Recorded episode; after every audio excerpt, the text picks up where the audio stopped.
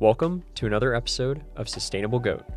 I'm Steve Cassingham, and I interview the greatest of all time in sustainability from the past, present, and into the future.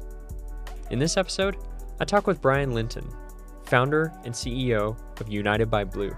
If you haven't heard of United by Blue, it was born out of a need to create a more sustainable clothing solution, one that isn't damaging to the planet and also made to last. But this was about 10 years ago, and what began as a clothing brand has turned into the go to spot for purchasing anything sustainable. They are truly a marketplace that you can trust. So let's dive into the conversation with Brian. Thanks for being a part of this podcast. I'm really excited for it. Um, I've been a fan of United by Blue for years now. Um, it's kind of one of those things where people I think are now starting to hear a little bit more about your brand and kind of what you guys stand for because I think in in the retail space there's so much I guess separation between you know what's sustainable, what's not, what's greenwashed, what's not. And I think you guys bring just like such a fresh perspective to it. So I'd love to just start with a little bit of your story and just where you kind of came up, what why why clothing originally, why retail, and why United by Blue. I know you had a little bit of um, you had kind of a startup company that became United by Blue, but I'd love to hear a little bit about your story and your background, where you're originally from, stuff like that. Yeah, cool. Um, so I, my my background starts with as many entrepreneurs, my my childhood, and I grew up in predominantly in, in Southeast Asia, Singapore, and so because I grew up in Singapore, uh, Singapore is although it's it's known for high tech and crazy rich Asians and things like that. It's it's, it's actually also got a, a tropical fish scene that's that's quite uh, robust and and also sophisticated in terms of uh, like there's a lot of hobbyists that are that are raising various forms of you know tropical fish. Some of them very high end. I remember in my upbringing, you know, you go to a fish store in Singapore it's not like going to a fit. It's not like going to a Petco here or you know PetSmart and seeing like a dollar guppy. It's you go and and you see like a eighty-eight thousand dollar like fish. Oh yeah, it's crazy. And this is back you know twenty years ago. remember oh seeing oh some God. fish for that. Wait, how did how did that all happen? Like, why why is that such an important part of the culture? Is it just that the tropical fish are there and there's a market for it, or? It's it's interesting. There there is there's an actual there's an actual like large uh, fish farm scene totally behind the scenes in Singapore. So you go to Singapore, you see, you know, Marina Bay Sands, the big hotels, the casino, like the Louis Vuitton, all the high end, you know, I mean, Singapore is the most the most wealthy country in the world, highest per capita of millionaires live in Singapore than anywhere else. And, and, and even more so now that people are leaving places like Hong Kong and other areas of the world and going into Singapore. Anyways, but then there's this like you go you go you go into the the back roads of Singapore, which there are few back roads because it's a small it's a, the island is like 30 miles or so long. That's the country. Um, but then there's this this area that is known for fish breeding, and uh, I used to find it so fascinating as a child. I would go to uh, it was literally called Fish Farm Road, and uh, Fish Farm Road would be you know where you could go and you could see uh, all the fish farms that were breeding fish that were going to be traded across the world. Usually the higher end fish um, you know not all not all $88000 fish but like you know a lot of things that were basically going to uh, you know be in um, yeah be in, be in fish stores fish stores like around the world. Uh, largely like the, the more expensive fish that i had and that um, that were really a big part of culture there was something called an arowana, Asian arowana. Arowana is, is it's like a long skinny fish with two little barbs, and um, and they can they, they, they can be really expensive, and um, you even have microchips in them to trace their origin wow. back to their fish farm and everything like that. Anyways, long story short is that the, the reason why I think fish, not not just the economic driver of having the industry of fish farming, but also the culture around fish and luck and um, prosperity and things like that is, is a big is a big cultural uh, cornerstone of say Chinese culture, um, which uh, about seventy plus percent of Singaporeans are of Chinese heritage. Mm-hmm. Um, and so, you know, if you go to like a doctor's office or you go to like a lawyer's office or you go to any, any, any like any, you know, home, there might be a fish that is uh, either either something that is a certain color, maybe it has certain markings. There, there's a lot of like superstition around like even like the luck of like this this one fish that was really popular when I was a teenager called the um, flower horn, or in in in Singapore we call it the rohan. And so the rohan would have like this big fat forehead, and then it would have all these markings along the side of the body. And I remember, I remember the fish shop owners that I would go and, and visit almost daily would always try to see numbers in the side and and then bet those numbers in the lottery. Oh my god.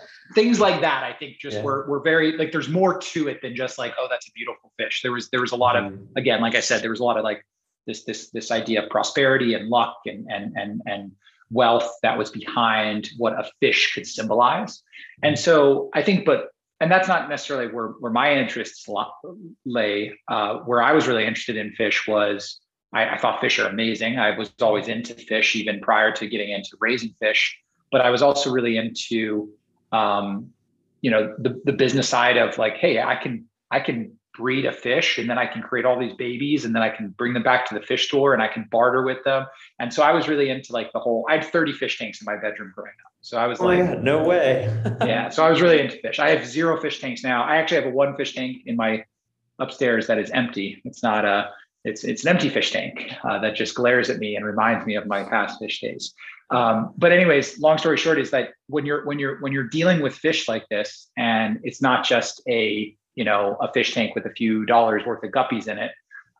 I took water quality very seriously, and I took like what does the the water need of this fish you know and all fish have slightly different needs and you know the, the different temperatures the different acidities the different um, you know, balance of, of, of, of vegetation. And so, although that this wasn't necessarily something that I realized at the time, looking back, the the the the raising of these tropical fish, and I had, you know, I didn't have any super super expensive fish. The most expensive fish that I had was when I left uh, Singapore. I sold it for like a thousand dollars, which mm-hmm. was like phenomenal. Like that was like a huge thing for me. Um, and it, I mean, who whoever really has a thousand dollar living fish, right? I mean, like that's that's sort of crazy.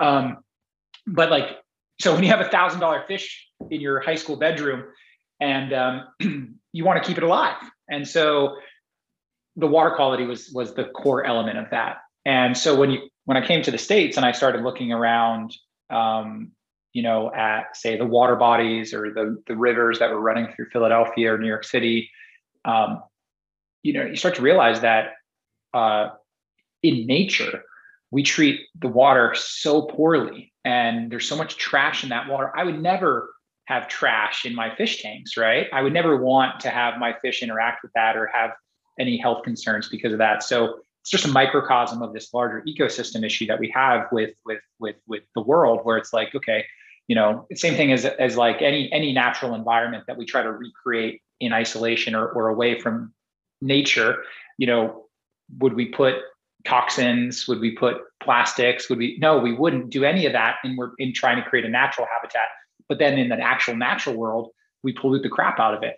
So, um, so that was sort of the juxtaposition of of of of what I saw in the natural world versus what I knew to be right and wrong, which is doesn't take a you know a rocket scientist to to figure that out. But um, it was shocking to me when I came to the States because America, I always perceived as, you know, super first world. And at least my my experience with it, you know, as an American growing up overseas, I always, you know, envisioned the beauty of the beauty of the country and like the, the Rocky Mountains, you know, out in Boulder and like, and then when I came to live in an actual city in America, I realized just how pervasive the issues of plastic pollution are. They're not just in Indonesia, Vietnam, China, India.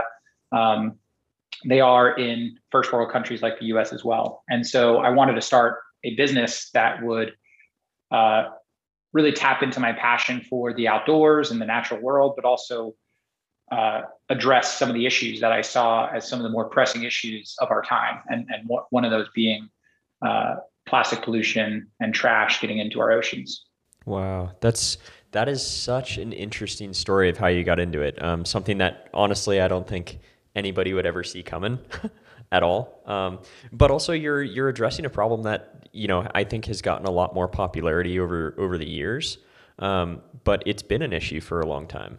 Um, I mean, growing growing up next to the beach. I mean, I remember I was I was probably like 19 or something, and I was surfing, and um, there was literally just we are in the lineup, and there's just trash everywhere, and you're like, this is a beautiful place, and there's trash, you know, floating in the water next to you. Um, and you know, it's really it's really just sad um, at the end of the day, and and you know the solutions around it I think are getting better, but it's it's more of an awareness thing that I think people haven't thought about, you know, what happens when you throw away your trash or don't throw it away. Exactly. And and you nailed it. Like it's been an issue for a while. And I think that in the last 10 years, even since starting United by Blue in 2010, I remember starting in 2010 and the, the level of awareness for plastics and plastic pollution in the ocean was very, very low. It seems so recently, but but so much has happened in the last 10 years. Um, that is very encouraging. I mean, the the notion that you know there's there's places where you know straws are now banned or, or considered evil or you know plastic band ba- bags um, none of that was on the topic of conversation in 2010 and um, you know the the notion that you would go out on a weekend with your friends to do a beach cleanup or you know pick up trash as well. All of these things have become more of a, like a normal thing in culture versus versus an oddity. And i think that that that is very encouraging. But it does to your point it does have a long way to go. And and the the culture of disposable and single use plastics is the core the core element of that. It's not so much the people's behavior uh, after the fact because the amount of trash that actually people purposely try to put into the oceans and waterways is, is not the issue it's it's really just the creation of it in the first place and then how pervasive it is and therefore how it gets in 80% just as an example 80% of trash that gets into the ocean uh, starts on land, uh, whether or not that's blown out of a trash bin and then goes into a gutter. Even even if it starts in Boulder, Colorado, it could ultimately make it into the ocean because everything's united by by blue. Everything's united by by the waterways. Yeah. So when you when you decided you were going to start this brand, I mean, one, I can tell where the name came from for sure. Um, but w- what was kind of your initial mindset when you were starting the company? I mean, in a, in an area that I think now it's easier to start a company that has that thread through the company, but you were starting at a time where it wasn't really talked about. So what was that kind of struggle for you to overcome that not only the education of the consumer but also getting traction as a company? And where did you kind of start? What was your initial, you know, product focus? What was the inception, I guess? The uh, the, the product inception was very basic and something that uh, I think a lot of people have started with, and uh, I, I, wouldn't recommend it. But t-shirts. So I started in 2010 with four t-shirts, and really at the at, at the beginning, it was it wasn't so much about the t-shirts. It was about even more so about the mission and, and the message than the product. I would say that now we've found a perfect balance between making amazing product that people probably like with or without the mission. Um, although it will never be separate from the mission, it's, it's it's important to have great product. At the beginning, it was really about this strong message around conservation and what we were what we were aspiring to do for the world. And the only reason why I think it worked is the the market that we that we sold to initially was the outdoor industry. And so outdoor shops that were already very in tune with the natural world and wanted to really tell a story around conservation through a product. Um, you know, I, I, don't think that, say, traditional fashion or traditional stores were ready in the same way for that type of message as um, as the outdoor industry was. And so, the first hundred stores that I sold to were probably exclusively outdoor oriented stores, stores that were selling brands like Patagonia, for instance, or Prana. So really compatible with that message, but complementary in a sense that it was it was telling a different story of conservation. um, that people really resonated with. And so for the first five six years, we really were an outdoor brand. We were we were we were very focused on sort of the love of the outdoors and the protection of it. That sense, along with the culture of conservation, sort of getting more intertwined into normal day life, we've evolved more into a sustainable living brand, which to me is more exciting because sustainability and the outdoors are synonymous with one another and will always be focused on the love of the outdoors. So the thread of being an outdoor brand is, is still there, but the actual best way to have maximum impact as well as maximum growth is to be inclusive and, and really looking at the world holistically and not just as a singular sort of segment of the population, which is, you know, the outdoor, quote unquote, outdoor industry. Although maybe that's, you know, in certain markets like where you live, it, it might be 98% of the population. Mm-hmm. The reality is the rest of the world is not is not like that, right? So mm-hmm. we're we're really trying to create a brand that's inclusive of all walks of life that want to be sustainable and want to live a sustainable life. So United by Blue now is a sustainable living brand that can sell United by Blue branded products. So you know, a United by Blue t-shirt or United by Blue, you know, sweatshirt or pants or hat or whatever, but also best in class sustainability products from other brands. We sell over 50 brands uh, that are that are brands that we believe in. And so United by Blue in that way has become sort of a, a trusted source in sustainability. So, you know, if we sell something, we know that it's something that is better for the world. And, and that's an important part of our of our sort of ultimate goal as well is to be the the go-to destination for sustainable living. Yeah, yeah, and and I love that you mentioned that because that's honestly one of the reasons why I've always come back to United by Blue is that you know when you're when you're researching brands, I mean nowadays almost every brand is saying in some way, shape, or form they have a product line that is quote unquote sustainable, but you're not necessarily looking at the whole loop of what they're creating, um, and it's almost like you can just go to United by Blue and you're like, cool, I trust this place um, because everything here has been vetted. There's a deep thread of what you guys believe through every single product. Um, what was that decision that you guys made to kind of start offering other products? Like, was there was there a point where you're like, man, maybe we should pivot a little bit, or is has it always been part of the vision?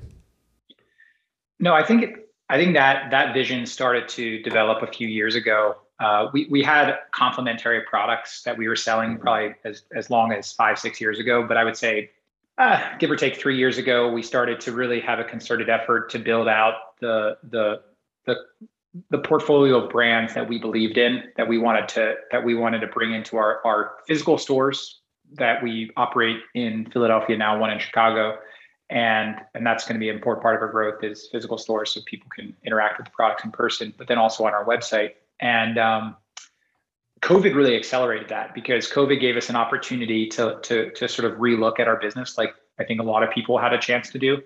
And when we were, you know, sitting there at the beginning of COVID, looking at who we are, what we are, and what we stand for, and where we want to go, it was clear to me that the concept for United by Blue is so much bigger than United by Blue products that we design and make. And it was it was this idea of community and the idea of, of, of building the sustainability community that we've always been advocates for. We've always been, uh, I think, a driving force for. Even though we're not the biggest sustainable brand, we've we've almost had an outsized sort of approach to collaboration and bringing people together. And a good example of this is at the beginning of, at the beginning of COVID as well. We started this alliance called the Mission Brand Alliance, and the Mission Brand Alliance was this consortium of brands that we brought together in the sustainability space to basically co-market to our customers, knowing that there was a lot of uncertainty in the world, and we wanted to basically, you know, reinforce the need for sustainable brands and mission-driven brands. Mm-hmm. And so the Mission Brand Alliance was basically 30 brands and is 30 brands that came together to basically collaborate over compete and the notion that we're we're stronger together than apart is something that um, really resonated with the brands, but also the customers, and it drove tremendous sales for the brands that were a part of it last year. Uh, you know, a good example of that is that we we we sent out a catalog at the end of last year to all of our best customers to introduce my best customers to your best customers and their best customers and and it was it was it was the most productive catalog that we've ever seen because mm. lo and behold if you love united by blue you're probably going to love another mission brand that mm. you may not have heard of because a lot of them are you know hard to find and, and hard to understand or, or hard to discover if you're if you're not actively looking for them and so this notion of collaboration is also symbolic in how we approach our retail business and the idea that we want to bring people together and we want to introduce our customers to the best brands is something that I believe in. And I think that we're uniquely positioned to be this sustainability marketplace because we have a sort of, I wouldn't say agnostic, but somewhat agnostic approach to the products that we're known for. United by Blue is not like a single direct to consumer category brand that is known for one individual thing. We're known for this notion of sustainability and conservation. And so we can sell a uh, refurbished, high end uh, rug from Revival, for instance. Revival, they, they, they find, you know, beautiful uh, Moroccan rugs that need to be restored and then they resell them. And so we can sell an $1,800 rug but we can also sell a $10 stasher silicone bag.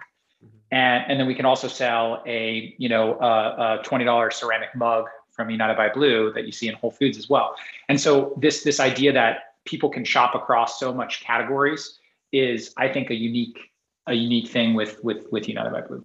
That's really, really cool. And, and for the consumers that are really trying to enter the market, because um, you have a, I would imagine from your end, you guys kind of get probably a little bit more of the data, but that market is has been growing like crazy because you know the the outdoor industry for one has has been growing exponentially year on year just because people are now enjoying the outdoors.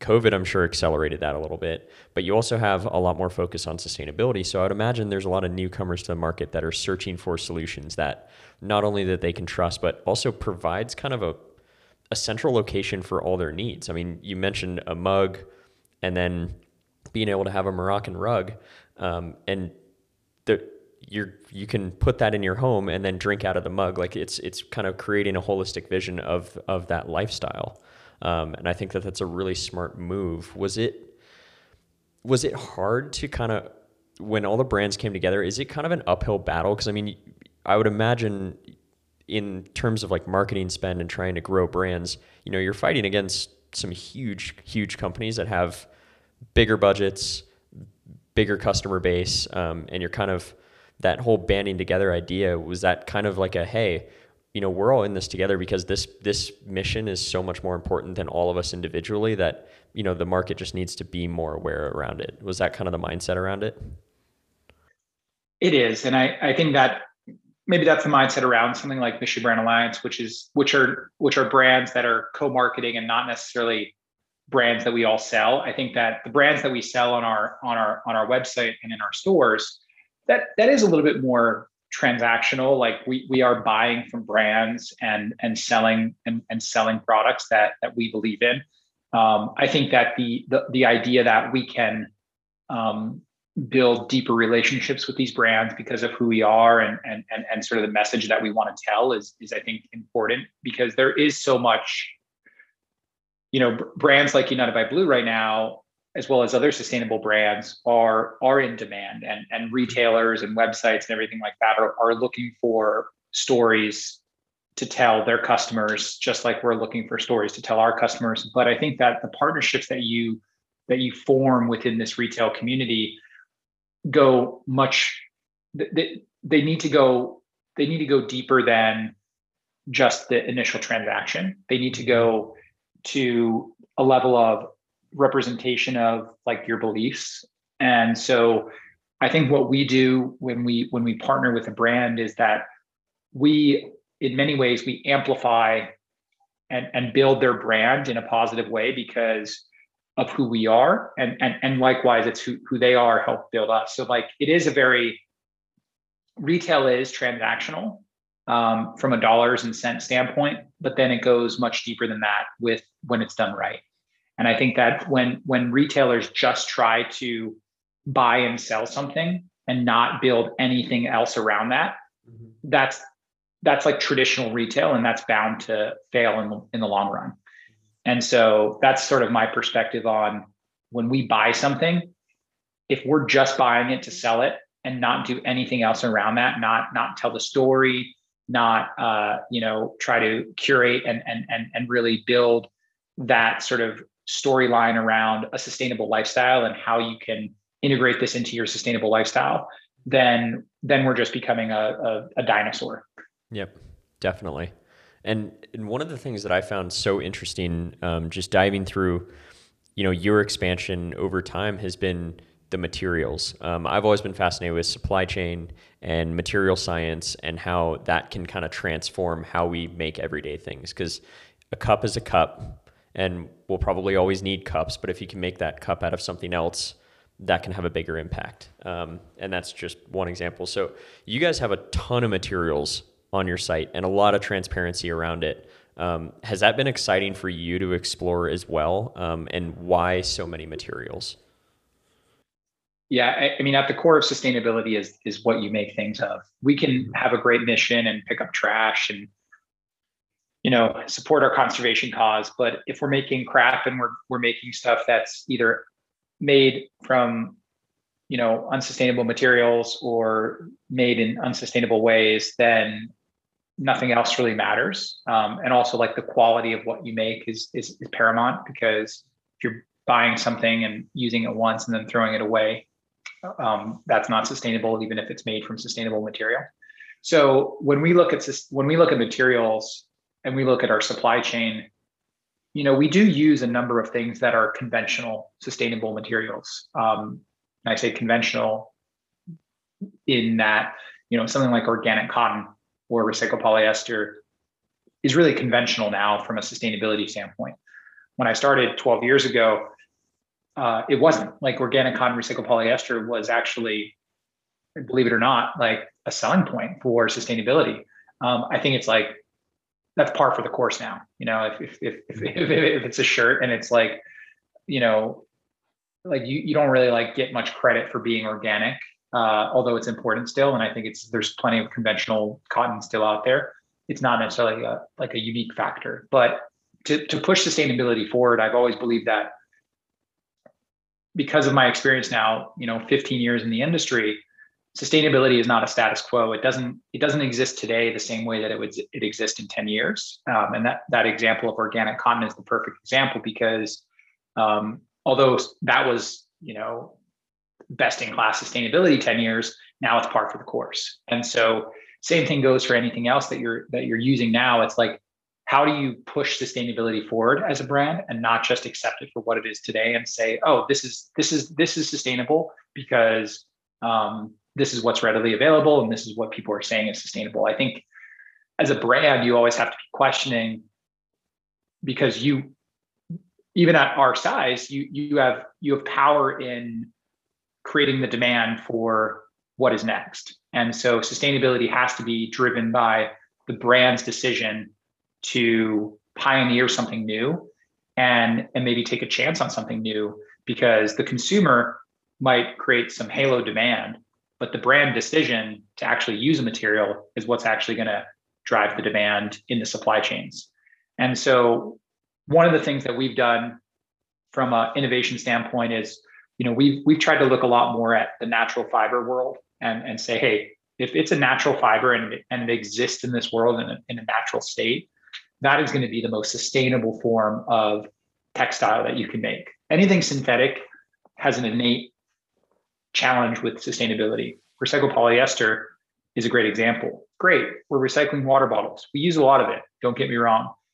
But it sort of bugs me because it's not the most sustainable option for us, right? It's got a whole bunch of issues with the fact that it's plastic to start with, the fact that it it um you know it sheds if you wash garments that have recycled polyester and that those microplastics get in the ocean and things like that.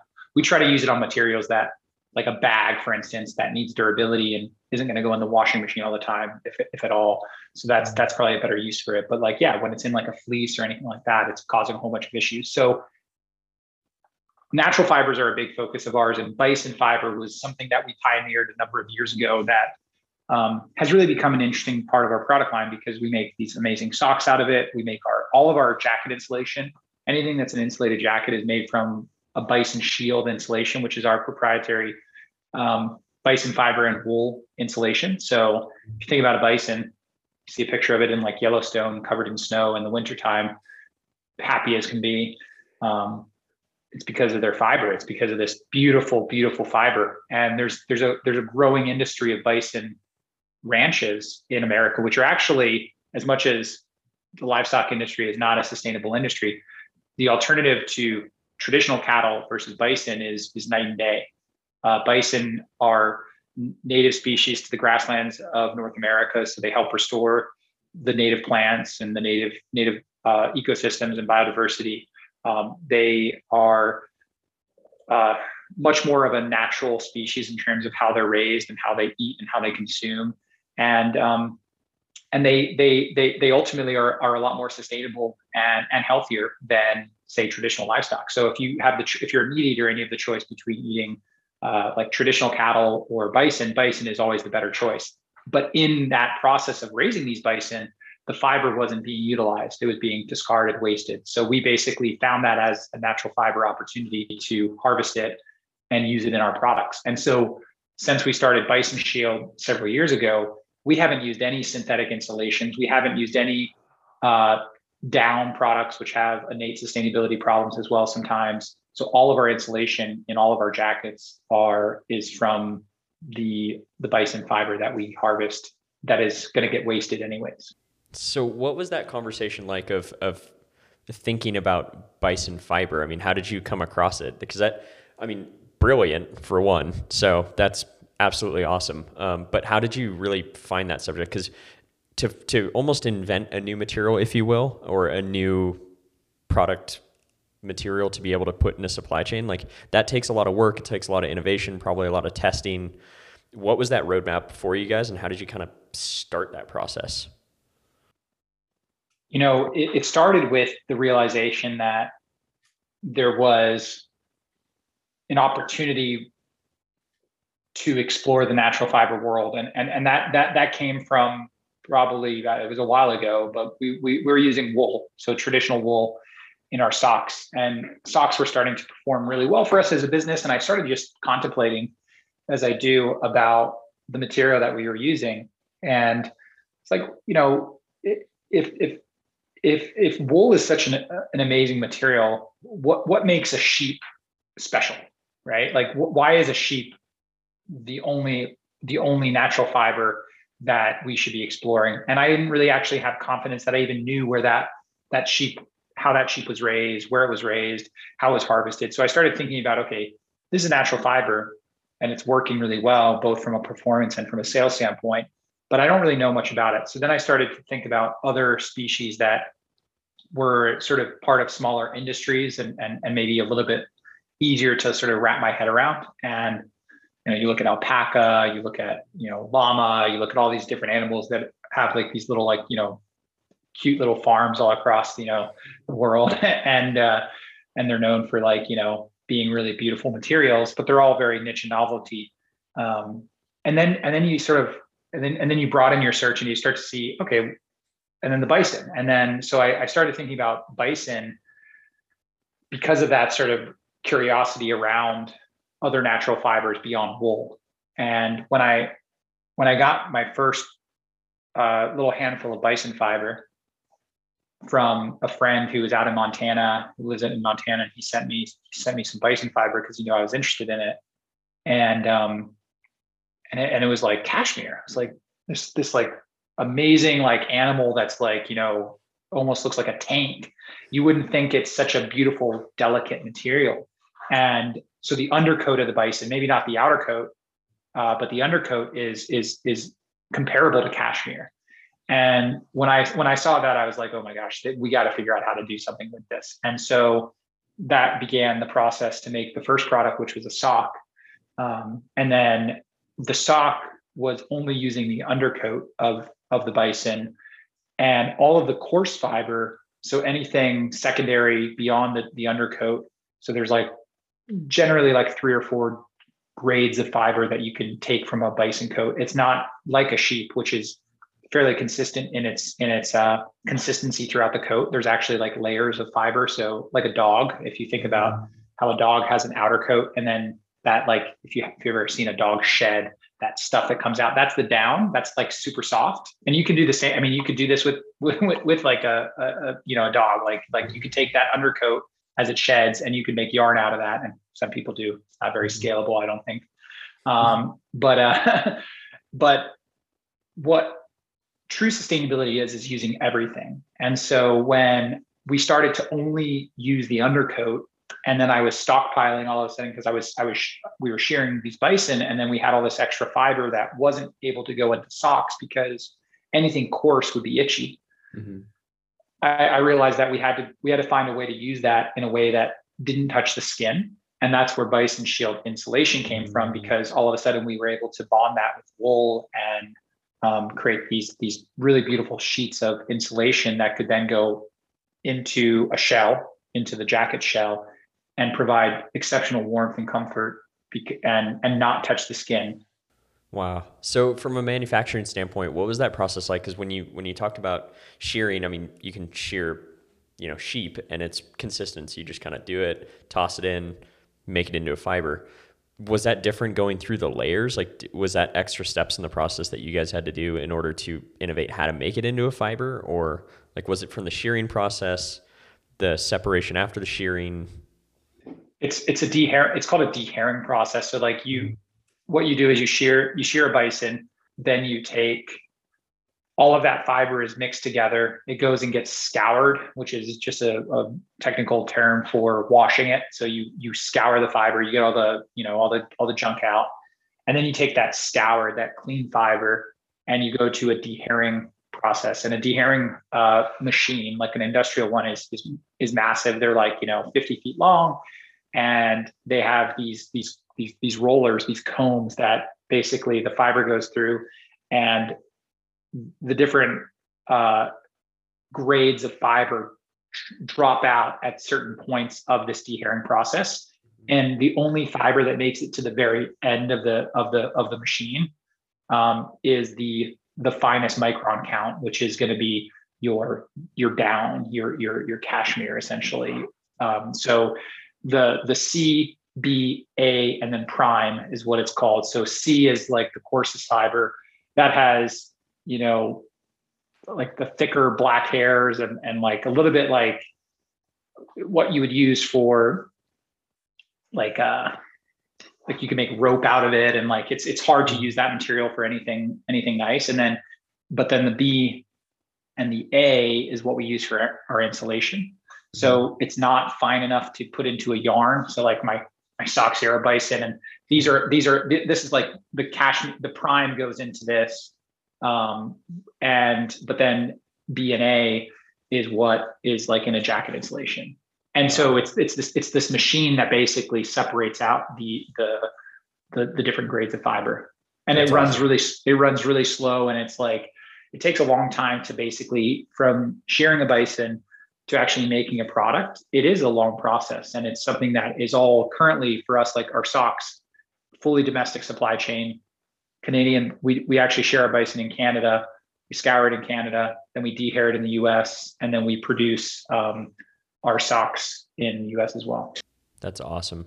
That's awesome. And I, I, love that you dove into that process a little bit just because, um, you know, I, I, thankfully have had the opportunity to go into some factories where that kind of stuff is going. Um, like a, uh, there's a denim manufacturer in Phoenix that basically they take denim. So when you donate your stuff to H&M or they work specifically with the cotton brand, all the blue jeans to green initiative essentially, they just get truckloads of jeans and very similar process. They're separating the fibers of those jeans into material and then they make insulation out of it for homes, goes to Habitat for Humanity, goes into cars, and then they're able to take the brass out of that and then repurpose that as well. And so it's just and so that machine that you were talking about, I totally know what you mean. It's just finer and finer as it goes through, and it slowly just separates it. Um, it's it's fascinating, um, but I don't think a lot of people get that opportunity to kind of know what that process looks like. Um, so I'm I'm grateful you kind of jumped into that a little bit. So in terms of the future of United by Blue, I mean, what are kind of your plans? Because I was imagining this is you know this is part of a much bigger process that you're slowly building towards because um, obviously you've been doing this for 10 years and I think the growth and the thoughtfulness that you guys have had as a brand has been massive. Where are you kind of seeing the brand starting to go in the future in the next few years? We're only touching the tip of the iceberg when it comes to giving people the products to live a sustainable lifestyle. And I think that as we broaden our our, our product assortment and we offer people more more products to offer to, to live a sustainable life, that's that's sort of the core the core element of where United by Blue is going is, is to be your go-to destination for for those best-in-class sustainability products. And then from a from a from an actual sort of distribution standpoint, we really do believe that we need to be increasing our physical footprint to really introduce more people to this so that you know online online is great. Direct to consumer sales online are, are are you know a core element of today's modern economy. But in many ways it is still limiting because you know unless you're unless you're you're you're you're a consumer that is that is going to our our you know our website at unitedbyblue.com there's not as much discovery opportunity as when you have a physical presence of a, of say stores so we're really focused on opening stores across the country so we'll be opening united by blue stores over the next few years to try to to try to grow our physical footprint both to obviously grow our sales, but also to grow the ability for us to have physical presence to coordinate our all of our cleanups from. So physical stores become the hub for our conservation activities. That is a, a huge part of the brand. It's it's like if we have a physical presence, we then have if we have a physical store presence, we have the ability to have a physical conservation presence. And we've done that historically through our wholesale distribution. So anywhere we've had wholesale retailers, we've also tried to do to do cleanups with them in conjunction with them. But that's limited because ultimately they're not ours. And, and so we can only do that to a certain extent. But in Philadelphia, for instance, pre-COVID, we would we would have regular cleanups of rivers here in Philadelphia where we would draw 300 people out, you know, the snap of a finger and we we'd be able to pick up you know 2,000 pounds of trash out of the Delaware Schuylkill River on a Saturday uh, w- without really too much effort because we have this community. So we want to build community throughout different markets in the U.S. As well as abroad, and and u- utilizing our our retail distribution as a way to fund that as well. So the funding of you know the, the physical store in, in a way generates the community, but also generates the the profit and the sales to have an outsized impact. So I'd say that sort of the, the, the combination of product assortment being broad enough to help people live a more sustainable life and encourage sustainability in, in, in everybody's life. And then the physical aspect of retail expansion to drive our, our community involvement as well. I really like that. And, and it's, it's funny you, you kind of talk a, a, lot about retail and, and everybody's been talking about the death of retail, right? They're kind of like, oh, well, it's over, it's over. And, and it's more just, it's shifting. You know, what, what can a retail space be um, rather than just a place for someone to come, walk in, buy something, walk out? It's becoming a community hub for brands that actually have a bigger mission. And I, I love that you touched on that because that that is the transformation of retail. It's not that retail is going to go away. People still want to go in person, especially when it comes to trying on a jacket or anything that they're actually going to be wearing day to day. You know, there's a physical aspect to it. And if you're just shipping stuff and returning it and doing that whole thing, you have that that impact of all the shipping involved of, you know, sending something to someone to to test it and then send it back. So yeah, I think retail's a, a huge play. What's what's kind of your favorite part of this whole process um, of you know your your 11 years of running United by Blue? What's been your kind of your favorite part of the process along the way? It's a good question. I think my favorite part of the process of United by Blue has been seeing you know so, something that i envisioned 10 a decade ago and and some of the the the, the trends slash uh, you know cultural shifts that were happening at the time actually manifest i think that it's really fulfilling and sometimes scary to think back because 10 years is not a long time in the grand scheme of things. Um, but to think how much has changed in that amount of time and how much, in many ways, seeing the future at that time and, and, and now now seeing that future come to be, I think is is really interesting and also really fulfilling because you know you were right i guess is the, the first thing. You're like hey like i wasn't crazy to think that people cared about this issue you know or i wasn't crazy to think that there's a viable business model around conservation and sustainability. Um, and so i think that's been one of the more fulfilling parts is starting something and seeing it through although we're nowhere near done with our journey I, we still have a lot to do and a lot to build um, seeing that sort of come full circle because a lot of times I don't think many many people have the patience to to see a vision over a decade, mm-hmm. and so I think that that's been that's been incredibly fulfilling. Um, and even even like within that, the, the the sort of smaller examples of seeing some of these supply chains, seeing some of the um, you know brands that have come after us also come into being and and and, and find a, a really you know a, strong customer and and and demand for what they're doing. I, I, love to see other brands come about and be successful in this space. That's been, I think, also really fulfilling. And now that I've been at it for long enough to see so many brands that you know you, you see a brand that I still think is new, but it might have started five six years ago and, and they're doing phenomenal work in something that I would have never seen happening uh, or envisioned happening when I started. And it's it's neat to see this ecosystem and this community of brands that have come out of of, of all of these these consumer demands and these trends that are happening. And i and i and i don't think that this, that's going to go away. I think it's as you know the demand for sustainability and um, you know notion of of leaving the world better than found it it's it's only going to get more important and i think that the community of brands around it are only going to get stronger especially if they find ways to continue to, to support and build community around around this. Mm-hmm. Yeah. And was it so from a founder perspective, you know, I think when you go through a 10 year timeline, there are a lot of ups and downs in that process. Um, and I would imagine there's a lot of doubt that kind of comes up when it's like you're going on something that you see is going to happen in the future and you're like no no no i'm so convicted on this that i'm going after it. I'm going to build this vision and i'm going to make it happen. What were i mean was that always something that kind of kept you going or what what was how did you kind of overcome some of those struggles i guess where it's you know people are like oh man are you sure this is going to work? Oh man or it's a little bit crazy. Um, like are you sure the world's going to go that way? And you're so convicted about it. What was i mean is that part of that process for you?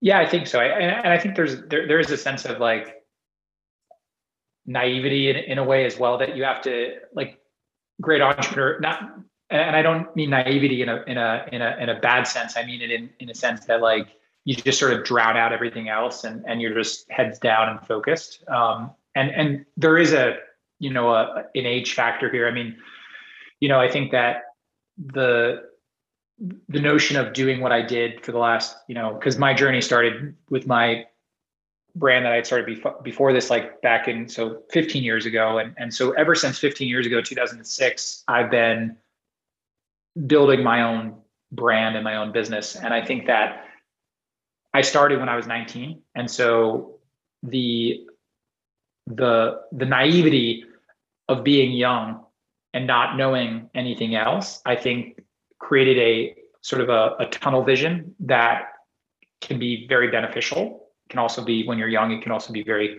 harmful and detrimental sometimes when you're a teenager, right? Um, looking back, you, you don't know that at the time.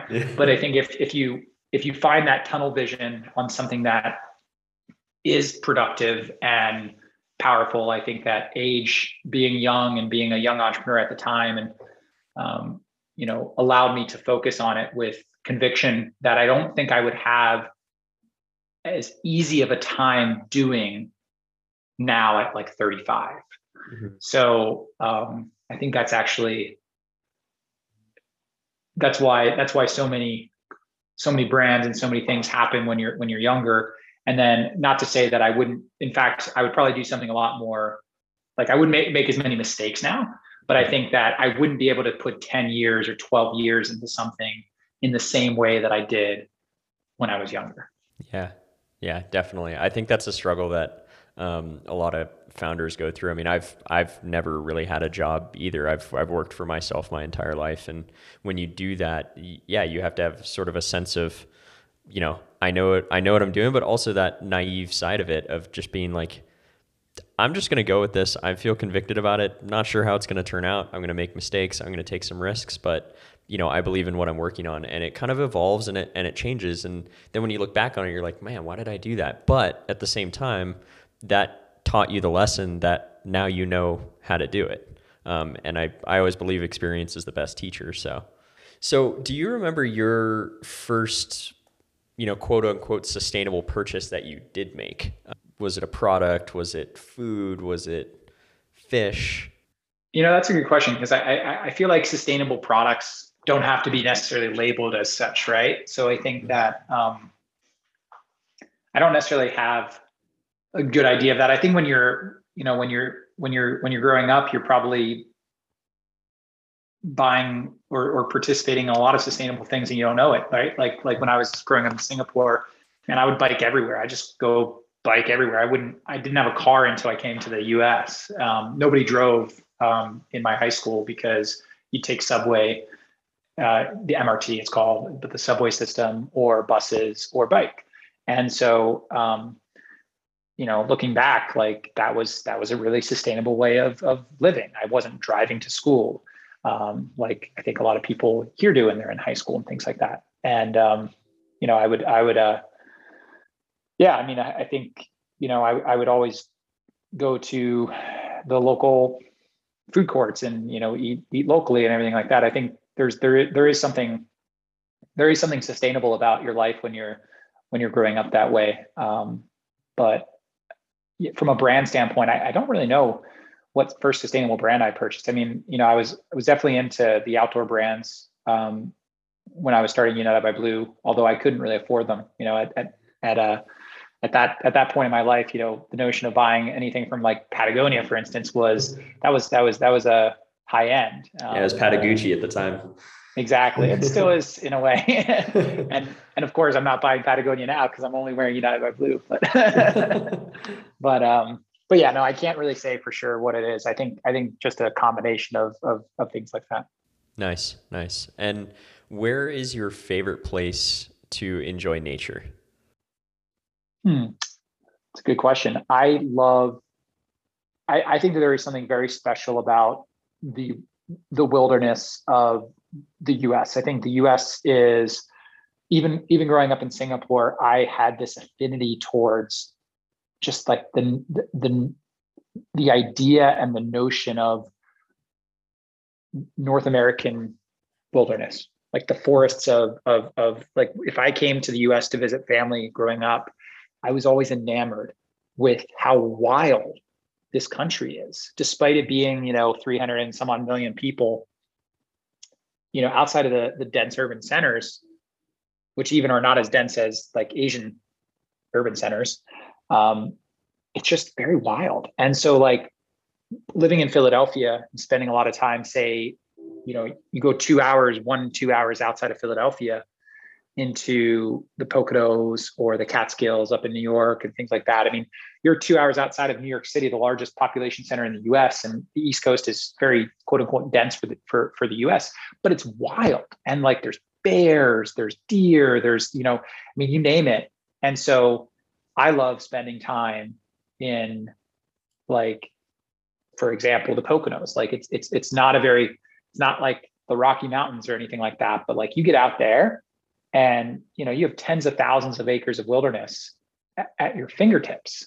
And um, you know the, the the the the way that you know the state park systems work and the national parks and everything like that there's just so much access to the outdoors in the us that i think it's easy to take it for granted.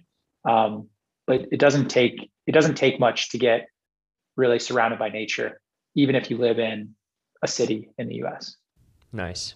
I, I think that's awesome. I i haven't been up there uh, yet unfortunately. I've done more more of the West Coast um, side of things, but yeah, I've always kind of wanted to check out that east East Coast side because I've heard it's absolutely stunning in a in a totally different way.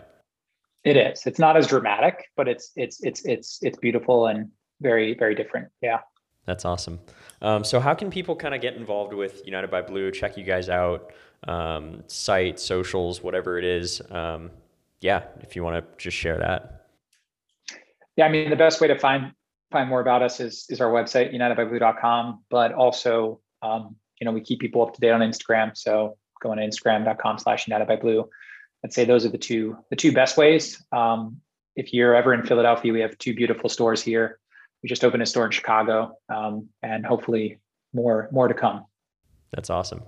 Well, Brian, thank you so much for taking the time. I'm so pumped uh, to be able to talk with you about, you know, kind of your vision. I think you you're pioneering the space in a completely different way, um, and I just think that the positioning that you have as a brand and the mission that you guys are supporting. I mean, your impact is just going to keep going through the roof, and I I just yeah grateful for the conversation. So happy that you're able to take the time to do it. Thanks, Steve. I really appreciate it. Good good chatting with you. Thanks so much for listening to this episode of Sustainable Goat. I've been shopping from United by Blue for years, and they really are an outstanding solution, especially if you're looking for something more sustainable. Check out their store in the show notes and give them a follow on social media. Through your purchasing decisions, you can not only remove trash from the oceans, but also buy extremely high quality items that you can trust. And if you've been enjoying these episodes, share your favorite one with a friend or post it on social media. Your support goes a long way, and the more the community grows, the more impact that we can have on the world. So thanks again for listening to this episode of Sustainable Goat.